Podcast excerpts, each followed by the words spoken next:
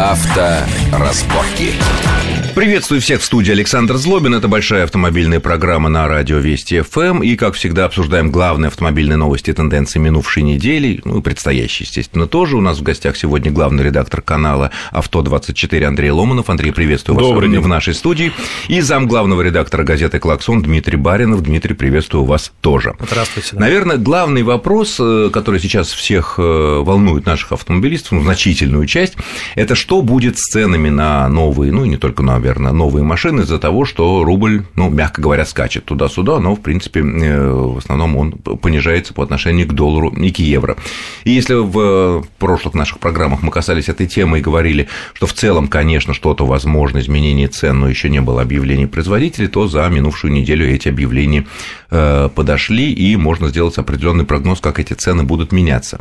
Соответственно, мой первый прогноз. В целом, насколько, на ваш взгляд, изменится уровень цен на новые автомобили ну, в течение вот ближайших месяцев, процентах 5, 10, 20, потому что доллар может вырасти там на 5%, но при этом наши, так сказать, не особо щедрые дилеры решат под благовидным предлогом поднять на 15%. Вот насколько в результате в итоге получится.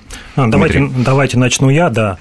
Мне кажется, все-таки вопрос цен связан с, э, с ценами на нефть цен на машины связан с ценами на нефть.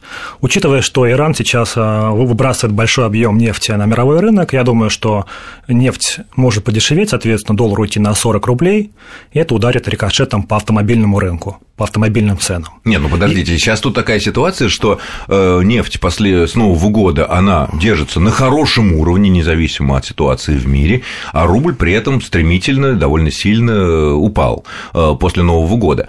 Поэтому тут даже, наверное, вопрос не о том, что понятно, что нефть, рубль, но вопрос в том, насколько в результате, вот самое главное для наших слушателей, э, насколько цены могут вырасти. Здесь есть в два салонах. Давайте, да, разделять весь автомобильный рынок на секторы по уровню локализации. Есть машины, которые импортируются в Россию, а есть, которые собираются, соответственно, на наших заводах. Из иностранных комплектующих. Да, частично из наших, частично из иностранных комплектующих. Соответственно, эти машины подорожают, подорожают чуть меньше, да, чем... Но меньше чем, сколько, насколько примерно, на вашу вот оценку? Но в текущей ситуации, я думаю, может быть, рост составит там 7%. 7%. Это на те машины, которые собираются, собираются у нас? Да. Что касается машин, у которых уровень локализации большой, допустим, это будет будущий Datsun, то там подорожание Который... может даже его не коснуться. Ну, собственно говоря, да, это только оболочка и название. На самом да, деле, это машина да. Лада Калина, как я понимаю, да, и да, это в общем-то и наш автомобиль, наш двигатель, наша коробка, э, наш металл, в отличие даже там от фокусов, от солярисов, где двигатели это оттуда идут, так понимаю. Не, да? ну Логан с очень большой локализацией, например. Ну, а твой взгляд, э, насколько это может все подорожать? Я не готов делать какой-то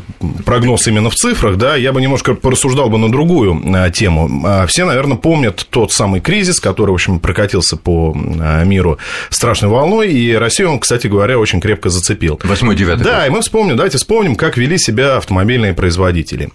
Сначала они начали подтягивать цены, а потом у них начался, в общем, такой серьезный... Подтягивать куда? Вверх. Цены пошли вверх. Потом... На нашем рынке? Ну, в том числе и на нашем, да. Но мы смотрим, мы, наверное, все таки видим себя в рамках какого-то такого большого европейского рынка, потому что мы занимаем все таки второе место в Европе после Германии по объему продаж. Новых машин. Да, именно про новые я говорю. И что случилось дальше? Дальше автомобильным производителям пришлось вести между собой серьезный бой, причем как э, стратегический, так и тактический. То есть им нужно было понять, что они хотят больше, остаться на нашем рынке с какой-то большой долей или, например, э, иметь сиюминутный заработок. Удается ли им плотно работать с дилерами, которые согласны там некоторое время потерпеть, да, но... С минимальной, на минимальной прибыли. Возможно, даже в убыток себе уйти, но как-то попытаться удержаться. А наши дилеры способны ради стратегических целей уйти во временный убыток? Я думаю, что крупные дилеры, безусловно, способны, Могут потому это что позволить. они уже сделали настолько большие вложения в эту сферу, что им деваться просто некуда. И другое дело маленькие дилеры, да, они немножко поиграли, поиграли, но не получилось и закрыли. Кстати, обратите да, внимание, уже, уже по России прошла волна закрытия. Э, то есть э, я не готов сейчас точно вспомнить, сколько их закрылось, но некоторые небольшие дилеры, в том числе и мультибрендовые, в некоторых городах просто взяли, ну, на, за Уралом, скажем так, и просто закрылись, потому что им невыгодно торговать уже. Это из-за стагнации рынка, да, то есть из-за низкого, в общем-то, спроса на автомобили автомобили. Поэтому вот лично мое мнение, что сейчас цены резко вверх не пойдут, потому что многие захотят просто удержаться на рынке. Вот Производители. Да, да, да. И да, они да, не конечно. будут диктовать Ну, даже, даже вспомните а, Фукусиму да, угу. что творилось? Все прекрасно понимали, что есть сложности серьезные. Да, не просто сложности, да, рвануло. Нет, ну я имею в виду именно с автомобильным рынком, я не говорю про саму Японию. Тем да, более это на ВПА на, на кризис наложилось. Да, да, и все равно а, та же, например, Toyota, та же там Mazda, Subaru, переживающие тяжелейшие вообще времена для себя, Mitsubishi, все смогли а, выбрать правильную какую-то политику и удержаться на рынке, а, оставив за собой определенную покупательскую аудиторию. Думаю, что сейчас нас ждет примерно, ну, может, не в таких масштабах, но, в общем, некий такой бой. Дмитрий, как насчет такого оптимистического по поводу, прогноза? По, по поводу дилеров я должен возразить. Я считаю, что у дилеров сейчас достаточно большие кредиты, которые нужно отдавать. Которые они взяли. Да. Соответственно, если производитель пойдет им навстречу, и позволит работать себе в убыток, то, то, наверное, да, цены будут удерживаться на текущем уровне. Но Значит, дилер это... Рублевый текущий да, уровень. но дилер на это пойти не сможет. Почему? Кредиты ему не позволят. У него достаточно а, большие кредиты, ему которые отдавать. отдавать кредиты, да. На которые он покупал эти машины. Так, второй а, важный тогда, фактор. Тогда я попробую возразить в этом да. случае. Тогда почему идет закрытие дилерских центров? Это в основном идут, закрываются небольшие дилерские ну, центры ну, в регионах. Я, я, я не говорю про крупных дилеров. Вот я они, наверное, про кредиты небольшие... набрали и поняли, что отдать их сложно, и бизнес оказывается не такой уж и хороший, а тем более на фоне кризиса. Второй да. важный момент – это уровень маржинальности в автомобильном бизнесе. Доходности. Скажем, да. Соответственно, в бюджетном сегменте и среднем он низкий. И автопроизводитель не может себе позволить продавать э, машины себе в быток достаточно долго. Он может позволить там этим играть в такую игру месяц-два. То есть налоги мы больше. получаем там прибыли, не знаю, 3% какие-нибудь. Да. да. Так. А в премиальном сегменте уровень э, маржинальности доходности может составлять 20%. Ага, и там можно поиграть. Соответственно, там, да, производители могут позволить себе там ужаться, 10% э, потерять. А, от, этом, от прибыли, но 10 прибыль все равно да, останется. Да, прибыль и... останется, они, соответственно, смогут... А спрос не уменьшится, спрос потому уменьшится, что да. рублевые цены останутся такими же. И они смогут увеличить свою долю на рынке. То есть, получается так, что во, всем этой, во всей этой ситуации сокращение общего рынка и э, повышение курса э, доллара или там евро к рублю, ну, падение рубля, то выиграют прежде всего не только дешевые ну, производители очень массовых марок, но прежде всего премиальных. Ты согласен с такой постановкой? Ну, отчасти да, потому что там действительно есть куда двигаться по цене. Но учитывая, что рынок э, у нас уже, э, скажем, примерно полгода такой медленный-медленный, то некоторые козыри производители уже вынули, к сожалению, из кармана, и уже идут очень большие скидки.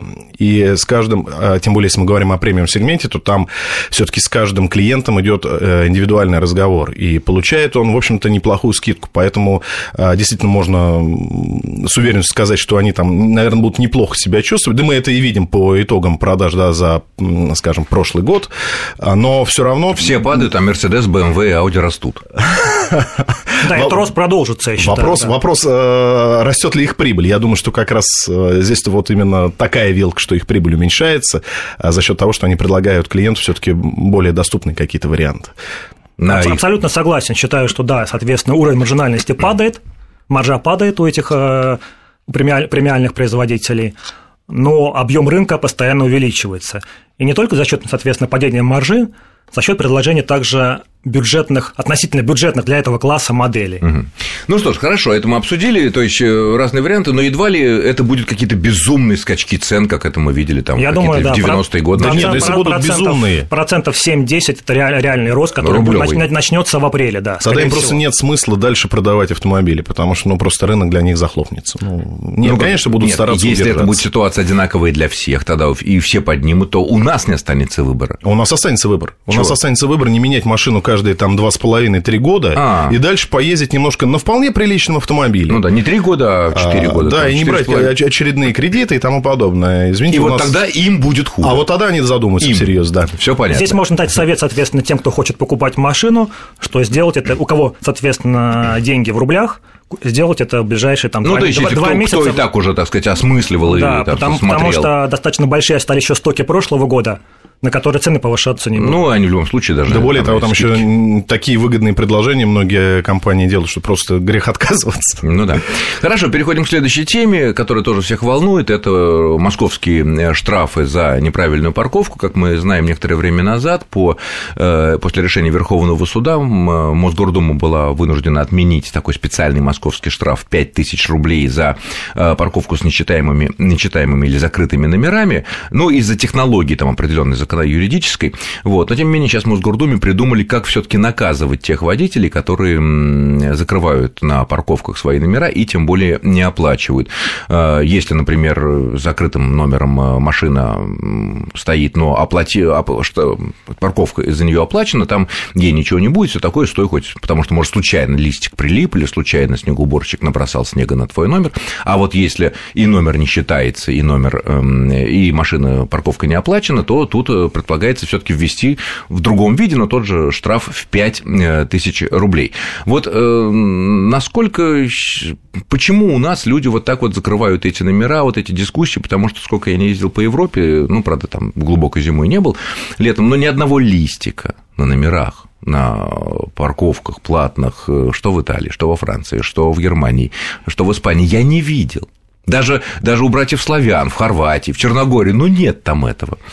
Почему? Да из принципа. Ну почему? У них из принципа. Ну, да нет, нет у нас. У нас да у нас. Ну почему? А какой странный принцип. Да стоит там Джейль Мерседес с заклеенным номером. Ну что, у него 100 вот. рублей нет. Вот, вот есть, почему? Конечно. Почему? Почему? Ну из принципа я не буду платить за это. А я не хочу. Я никому Слушай, я не хочу. Должен. А я тогда не хочу налоги платить. Я не хочу, не знаю, там алименты налоги платить. У нас, жене деньги давать. До сих пор у нас идет разговор, как бы сделать так, чтобы предприятия начали платить налоги в чистом виде, да, а не, не пряча их. Потому что это какая-то у нас а, черта, которую мы, видимо, впитали в себя где-то в 90 эмоции. Э, что нас все равно э, да, обманут, мягко да, говоря. Да, да, да, да, нас раздражает этот безумный уровень коррупции, и, наверное, это, в общем, такой некий маркер состояния общества в целом. Почему мы заклеиваем э, номера, вот и все. Почему, почему в голову приходит вот это такая? Об этом мы продолжим разговор, разговор во второй части нашей программы, буквально через несколько минут после короткого выпуска новостей на Вестях ФМ.